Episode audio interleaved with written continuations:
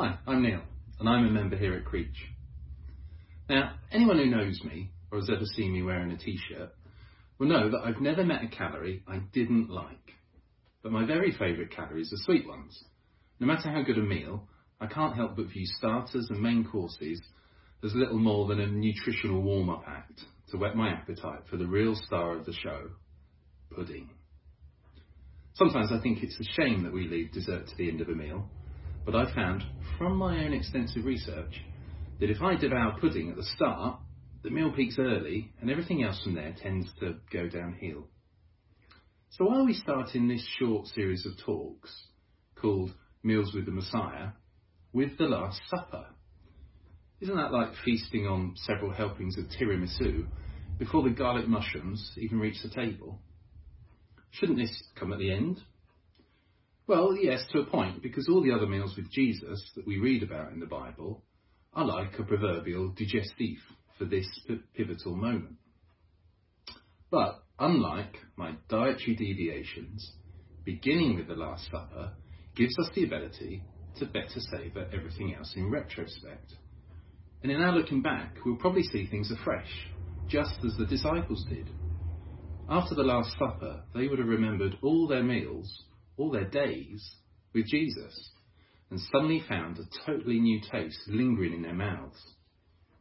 Ultimately, the whole palate with which they sampled reality would have been radically and permanently changed by that simple Last Supper.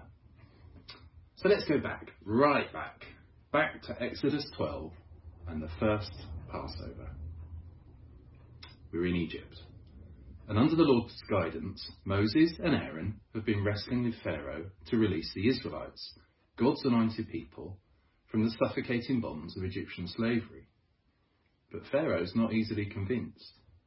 So Yahweh, the Lord, has told his people to prepare for what will become known as Passover.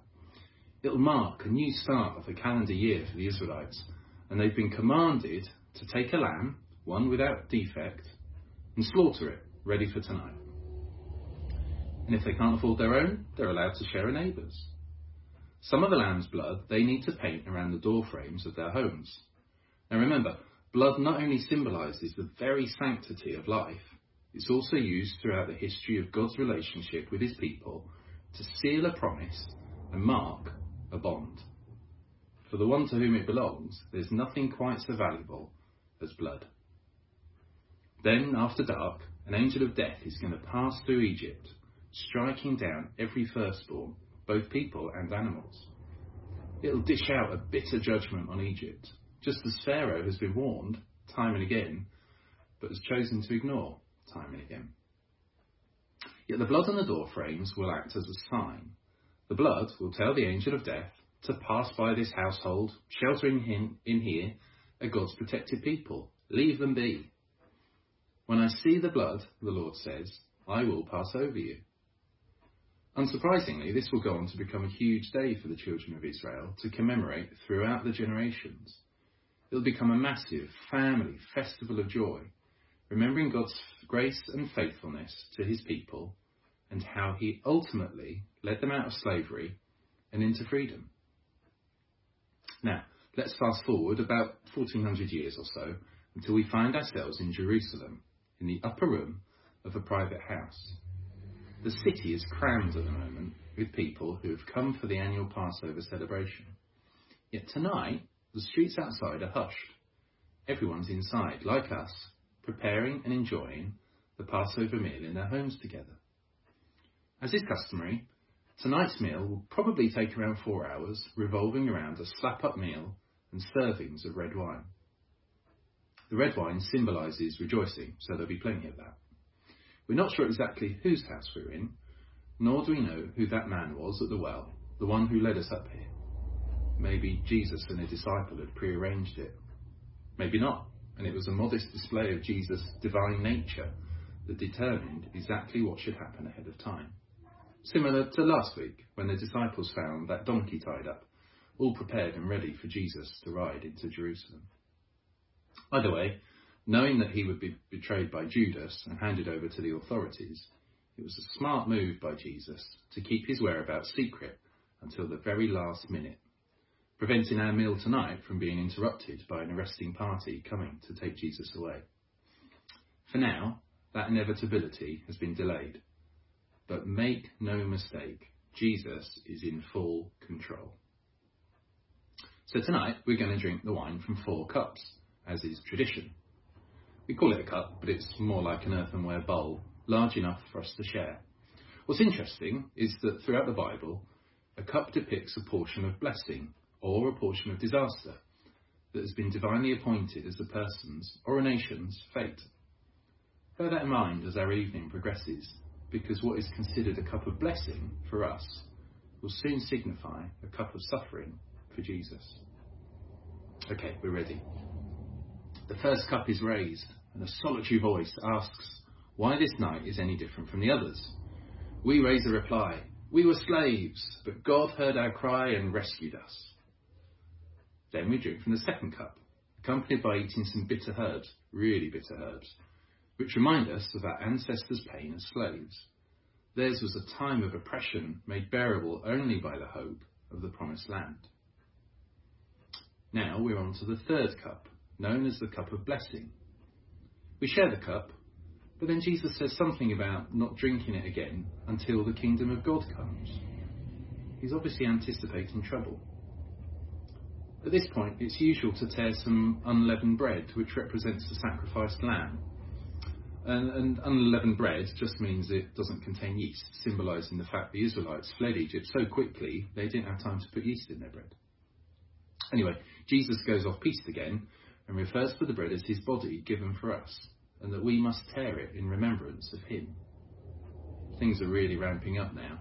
This is signifying something much more than what happened centuries ago.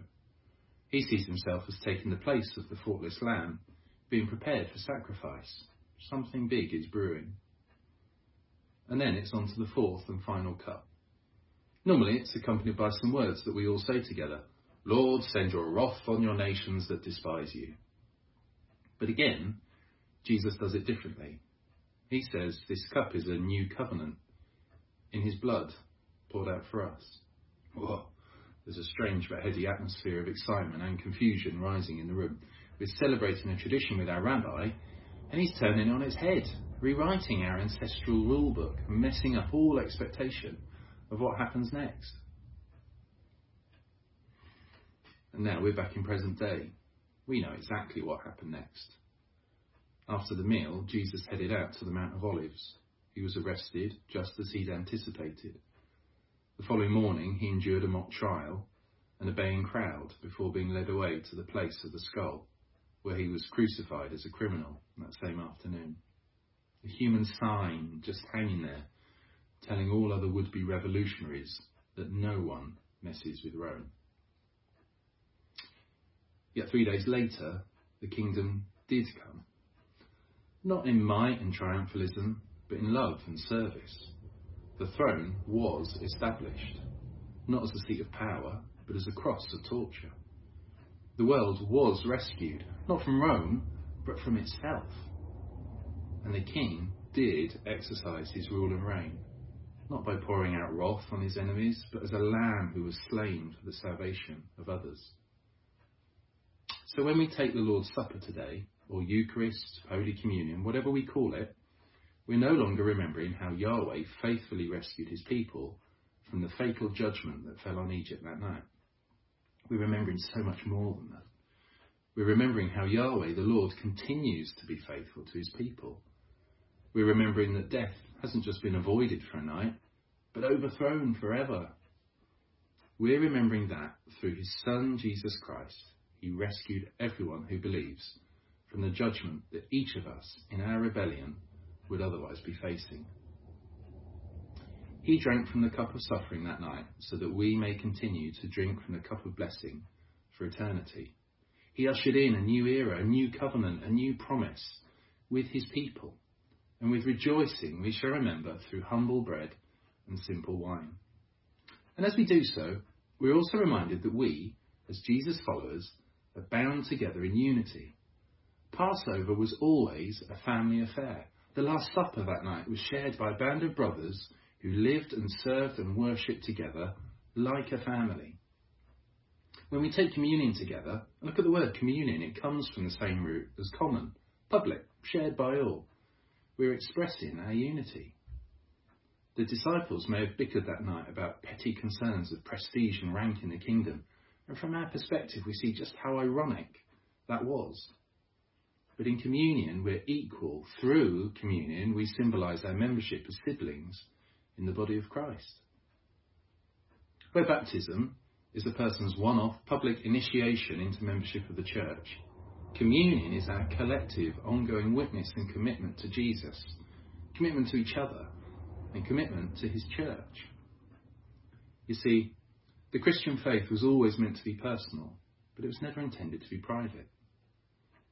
And when we're tempted to explore expressions of church life that move us away from tradition, that update our liturgies of habit and rethink the rites and ceremonies that have gone before us, let's never forget that sharing the Lord's Supper together is the defining mark of the Lord's church. And finally, the Last Supper points ahead to a messianic banquet. It offers a glimpse of what will come when the Lord returns in glory, when we share fellowship together around the King's table, enjoying his and each other's company forever. When bread and wine, and I dare say tiramisu and garlic mushrooms, make it out to the table in the correct order. And as delicious as these dishes are bound to be, we know our deepest hunger will only be truly satisfied in that moment and forevermore by the presence and worship of the risen Jesus.